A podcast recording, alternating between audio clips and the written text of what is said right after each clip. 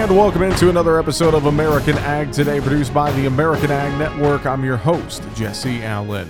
Well, earlier this month, we saw the release of the CPI data and showed inflation at 8.6%, up from 8.3% the month prior, and above analyst expectations as they were expecting a slight decline to 8.2%.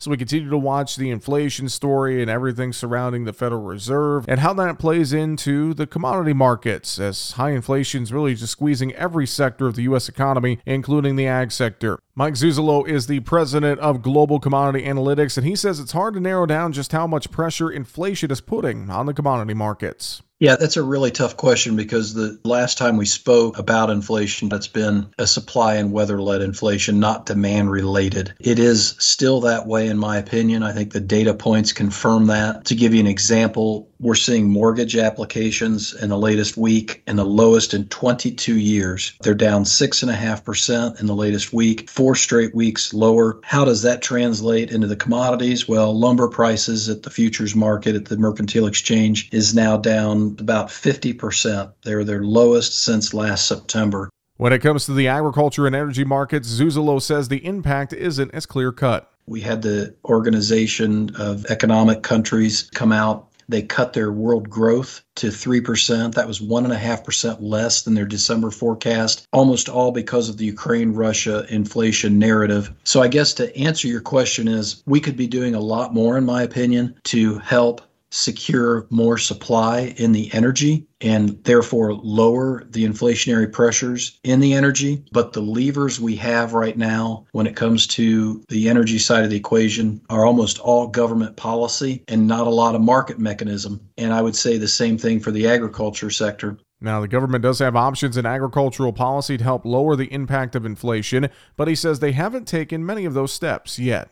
There's a lot of policy things that you could do it would probably be something that farmers and ranchers would not necessarily want, but the government by and large is laying off of policy things to try and tamp down inflation other than the Federal Reserve. And so my take is is that we're not through the worst yet in the energy side of the equation for inflation, and if mother nature doesn't cooperate with us any better than it already has in the northern hemisphere so far to date, we're not through the worst when it comes to the ag food price inflation. And he says there are a lot of factors in play that can make things rough for the American economy quite honestly, at this point, a little bit scared and nervous that between the high energy prices, housing prices going down sharply, and then the equity markets going down sharply, and then you tack on top of that the fuel prices, and then you tack on top of that the higher interest rates we've already got in the real market, I don't know how you can get away with a hard landing at this point and a deep recession. And whether it's a deep recession that only lasts three months or whether it ends up being a multi-year almost depressionary type scenario like we had back during the world war one world war two time period. With so many unknowns producers need to be vigilant when it comes to risk management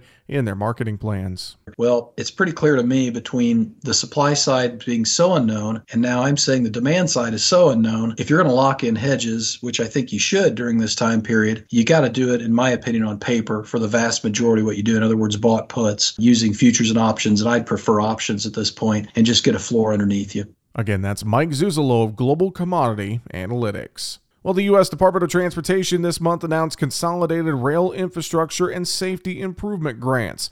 The department awarded more than $368 million for 46 projects in 32 states and the District of Columbia. By statute, a minimum of 25% of the funding must go to rural areas, and the grants have nearly doubled the required investment in rural communities. Transportation Secretary Pete Buttigieg says the goal is to make sure U.S. goods move more smoothly across the country and offers rural communities many benefits along the way, it means a lot for rural communities in terms of everything from relocating rail lines, which sometimes means getting rid of crossings, to just having better flow, which means fewer block crossings in your community. And if you're involved in uh, agriculture exports, having those trains moving more quickly and more smoothly, more predictably is a big deal. If you got nothing to do with ag, it still means that this is one of the things we can do to make goods more affordable in stores because we have better supply chains. So I'm a big believer in what we can do by investing in these these rail improvements. One grant was awarded to the Iowa Northern Railway Company. Iowa Northern serves customers such as ADM, Poet, John Deere, and Tyson. What this is doing is installing what's called continuous welded rail. One of the movements that we're seeing in rail is going from the old style where you had these joints. So imagine a length of rail and then it's joined together. Every time you have one of those, you've got a spot that's got to be maintained where something can go wrong, where it needs to be fixed,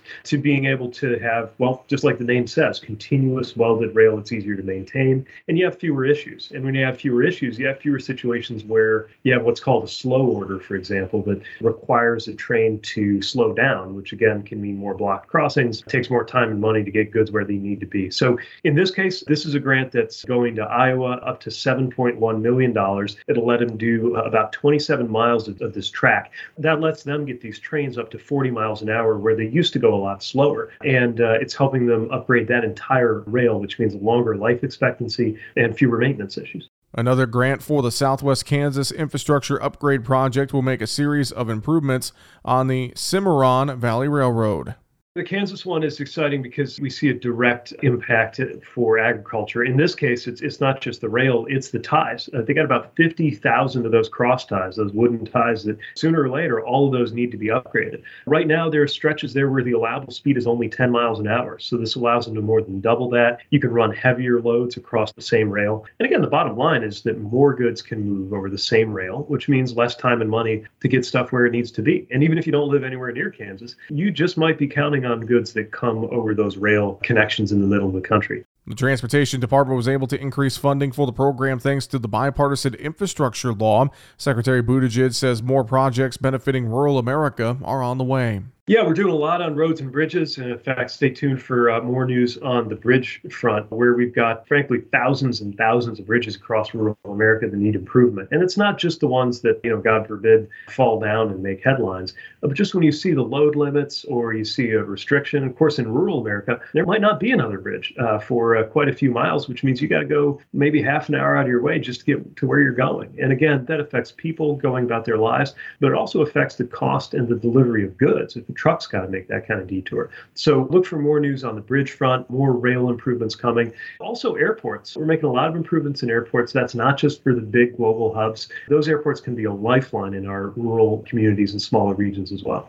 Buttigieg adds it's all about better connecting America. We're just really excited about these opportunities. Project by project, we are improving connections across the country. And uh, you may see this coming to a community near you. You may not even notice some of the improvements. But when a railway gets fixed a thousand miles away, that just might mean goods are more affordable at your local store. And so we're trying to connect everything up together, which is, of course, our job as the Department of Transportation. And just thankful that we have the dollars to work with to really get this done. Again, that's Transportation Secretary Pete Buttigieg. This has been American Ag Today, produced by the American Ag Network. I'm Jesse Allen wishing you a great day.